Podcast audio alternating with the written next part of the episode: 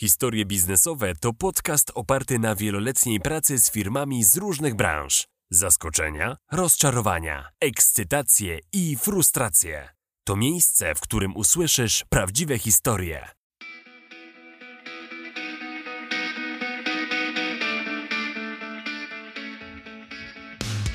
Cześć, z tej strony Legalna Marta. Witajcie w pierwszym odcinku mojego podcastu.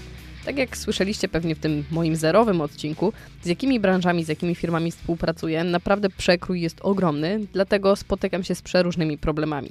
Dlaczego uważam, że również możecie takie przykłady spotkać w swoich firmach? Bo jest to powtarzalne w sporej części przypadków.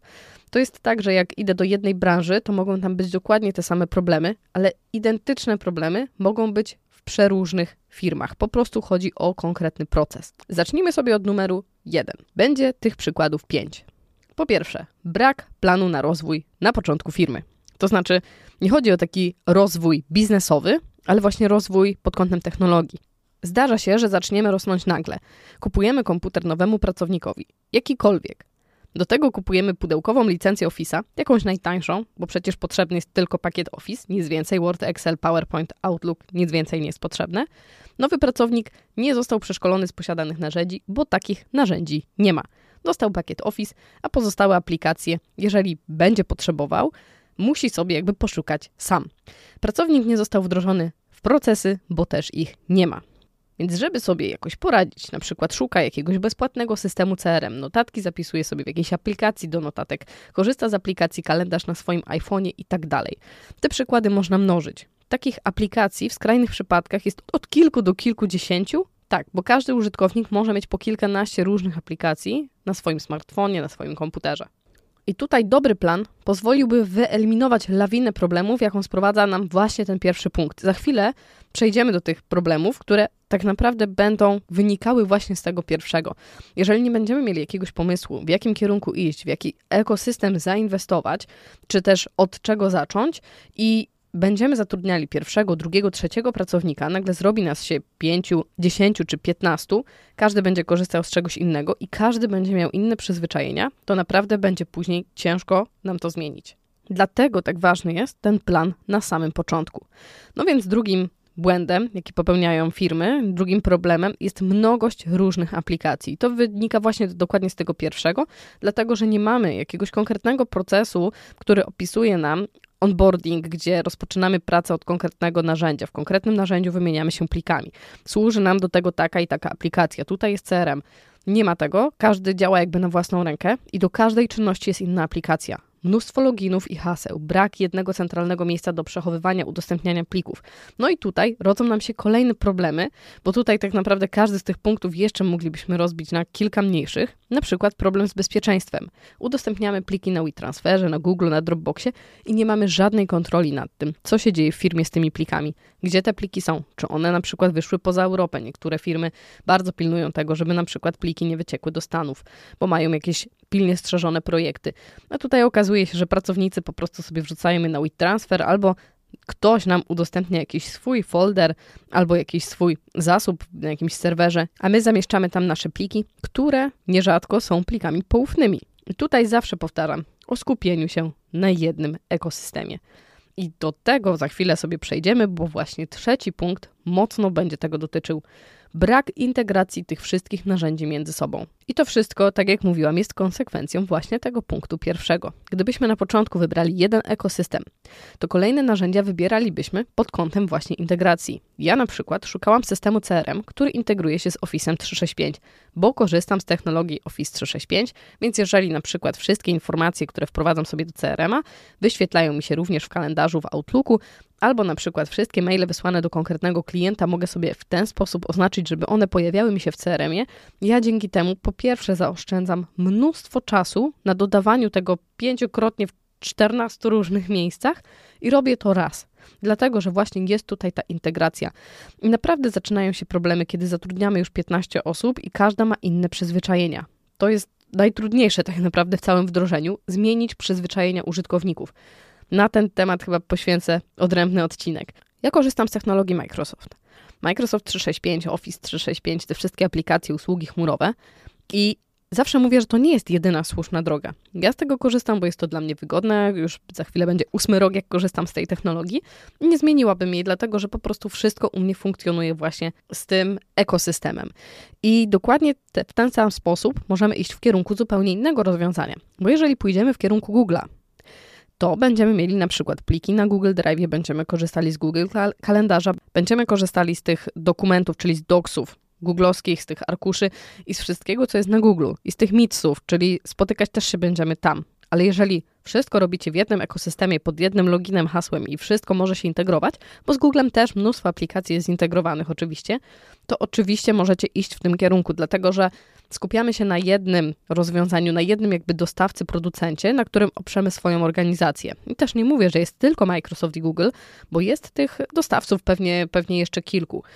Ci są najwięksi i ja mam przetestowanego Office 365, już teraz Microsoft 365, z którego korzystam i będę mm, tak naprawdę z nim jeszcze pewnie przez wiele lat. Dlatego też, że korzystam z systemu Windows i to świetnie mi się wszystko integruje. Dlatego najważniejsze jest, aby zdecydować się na samym początku, chociażby wybrać, czy idziemy w Google, czy idziemy w Office 365. I ta jedna decyzja na samym początku pozwoli nam właśnie mnóstwo problemów w przyszłości wyeliminować. Czwarty punkt: brak odpowiednich szkoleń. I tutaj przykład jest może teraz dla nieco większych firm, bo poprzednio podawałam wszystkie przykłady dla tych, co dopiero rosną, dla tych, które dopiero zatrudniają pierwszych pracowników. W przypadku tych szkoleń nie mówię o wynajmowaniu sztabu trenerów, ale chociażby wewnętrzne rozmowy na temat zaadresowania wielu codziennych wyzwań narzędziami, które już tak naprawdę posiadamy. Rola lidera jest tutaj naprawdę bardzo istotna, zwłaszcza w środowisku pracy zdalnej czy hybrydowej, aby zaopiekować się pracownikiem i wyjaśnić, do czego może wykorzystać takie narzędzia.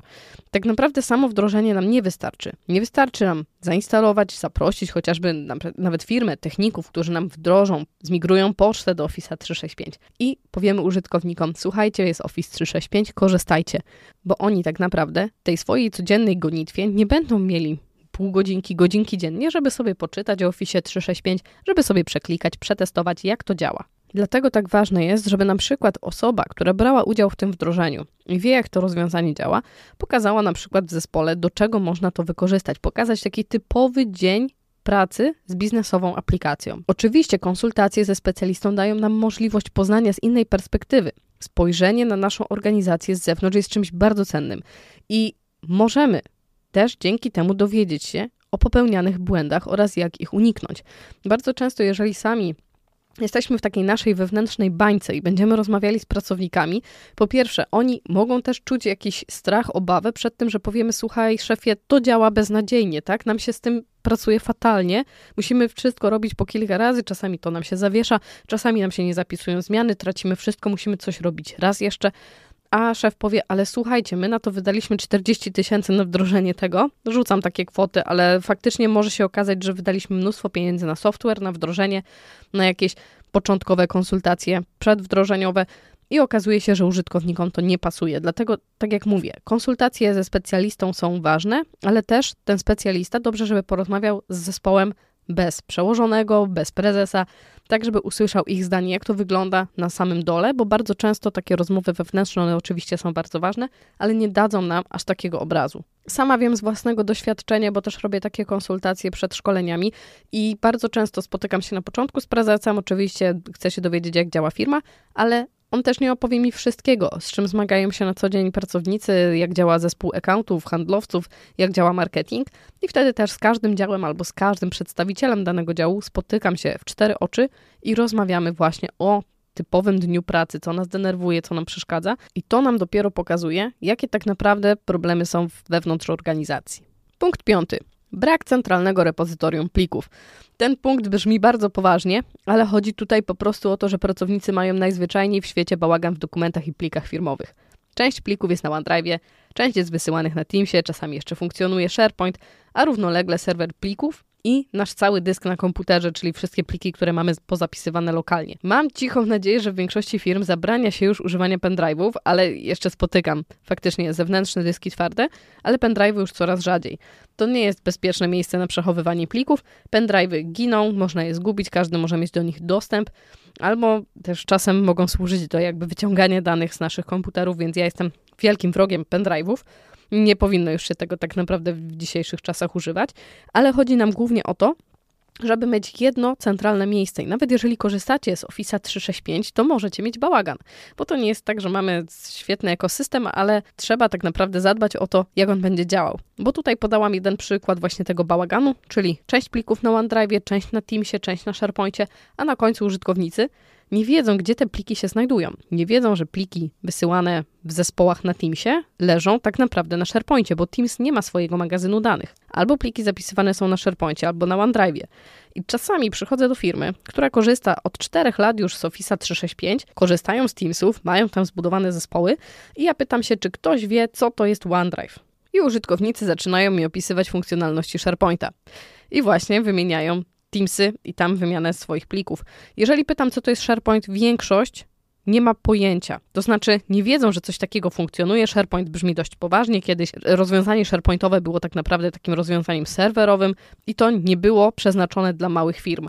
Tak jak Outlook może być wykorzystywany wszędzie. Tak kiedyś SharePoint no to trzeba było tak naprawdę bardzo dużo zainwestować w sprzęt i w software, który musi być zainstalowany na serwerze, później jeszcze kolejne aplikacje i później dopiero na końcu SharePoint, który był też bardzo drogim rozwiązaniem. Więc to nie zawsze było dostępne dla wszystkich, ale osoby, które wiedzą, że kiedyś SharePoint był właśnie takim wielkim rozwiązaniem tylko dla dużych firm, teraz może kojarzyć się właśnie z tym samym i boją się jakby o tym rozmawiać i nie wiedzą, że to jest takie przestępne. I właśnie firmy, które już korzystają od lat z Office 365, pracownicy nie znają różnicy między OneDrive'em a SharePointem. Więc może się okazać, że faktycznie korzystamy z chmury, wszyscy wymieniamy sobie tam pliki, ale nie wiemy jak to działa. Nie wiemy, gdzie te pliki są i dalej funkcjonuje taki bałagan i nikt nie wie tak naprawdę, gdzie pliki są zapisywane i co się z nimi dzieje, a w razie potrzeby, gdzie je znaleźć. Do tego ostatniego piątego punktu chciałam jeszcze dopowiedzieć zalety, co możemy zyskać, tworząc taką kulturę wymiany plików w organizacji. Możemy odchudzić po pierwsze naszą skrzynkę mailową. Najczęściej wysyłamy sobie załączniki w mailach, nawet wewnątrz, gdzie to powinno być też zabronione, bo tak naprawdę z maila już korzystamy to to jest technologia, która już nam funkcjonuje, która już działa od kilkunastu lat, więc jeżeli jakaś osoba pracuje 20 lat w jakiejś firmie, to ta skrzynka naprawdę jest duża. I zamiast dodawać cały czas miejsce do tej skrzynki, możemy ograniczyć wysyłanie maili chociażby w organizacji, z załącznikami, ponieważ możemy sobie stworzyć właśnie taką kulturę wymiany plików. Po pierwsze, właśnie jest to odchudzenie skrzynki. Po drugie, może to nam podnieść poziom bezpieczeństwa. Przede wszystkim zminimalizować ryzyko wycieku danych i poufnych informacji. Wysyłka załącznika mailem poza organizację spowoduje, że ten załącznik już jest po drugiej stronie. Więc jeżeli się pomyliliśmy, ciężko nam będzie to cofnąć. Albo będzie to po prostu niemożliwe. Jeżeli udostępnimy link z naszego OneDrive'a czy SharePointa, to ten link możemy w każdej chwili usunąć, ale też ten plik cały czas jest u nas. My nie wysyłamy pliku, my wysyłamy tylko dostęp do pliku, który jest na naszym OneDrive'ie albo na naszym SharePointie. Po trzecie, możemy zyskać kontrolę nad plikami firmowymi czyli wiemy, gdzie one się znajdują, mamy pewność, że nie wychodzą poza nasze serwery, czyli nie biegają po jakichś WeTransferach, Dropboxach czy po WhatsAppie, bo bardzo często też spotykam się firmami, dla niektórych to się wydaje śmieszne, ale jest sporo firm, które korzystają z WhatsAppa do wymiany plików i to jeszcze plików firmowych. WhatsApp, jak wiemy, jest już przejęty przez Facebooka, więc są to serwery Facebooka, gdzie po prostu biegają nasze umowy. Niektórzy mówią, że jest e, WhatsApp jest bezpieczny i szyfrowany. Ja co do tego mam pewne wątpliwości, ale dzisiaj nie o tym. Po czwarte, budowanie bazy wiedzy. I tutaj możemy mieć jeden wspólny folder, w którym będziemy zamieszczać na przykład jakieś przydatne informacje, z których mogłaby skorzystać cała firma. Czyli na przykład jakieś instrukcje, jakieś ciekawe e-booki, infografiki, coś, co może się wszystkim przydać. Możemy mieć do tego jeden dedykowany folder i wszyscy możemy korzystać z jednego zasobu.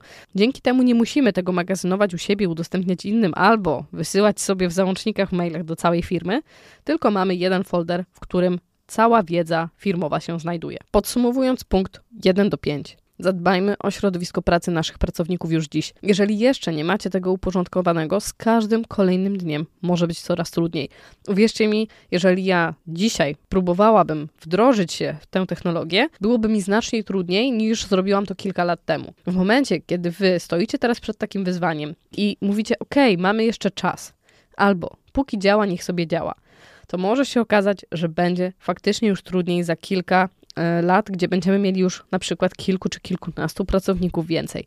To jest tak naprawdę ostatni moment na transformację cyfrową. Zawsze to powtarzam, że dzisiaj jest najlepszym momentem, ale nawet jeżeli nie macie na to budżetu, nie macie na to w tym momencie czasu, spróbujcie porozmawiać w waszym zespole właśnie o takich codziennych problemach, o aplikacjach, które nam utrudniają albo które nas po prostu najzwyczajniej w świecie denerwują. Jeżeli chcielibyście któryś z tych wymienionych wątków rozwinąć, na przykład właśnie bezpieczeństwo, brak szkoleń w organizacji, na przykład właśnie kwestie dotyczące zarządzania plikami, mogę o tym też opowiedzieć. Będę w kolejnych odcinkach również opowiadała o kolejnych problemach, o sytuacjach, które faktycznie spotykam w firmach, ale też o rozmowach, o firmach, które przychodzą do mnie z konkretnymi problemami, ale też chciałabym opowiedzieć o kilku doświadczeniach, którymi bardzo chciałabym się z Wami podzielić. Bardzo Wam dziękuję za wysłuchanie pierwszego odcinka. Zapraszam do kolejnego, jeżeli macie jakiekolwiek uwagi. Będę wdzięczna za feedback. Naprawdę jestem otwarta, ponieważ zabierałam się za uruchomienie podcastu jakieś dwa lata i w końcu nadszedł ten moment i mam nadzieję, że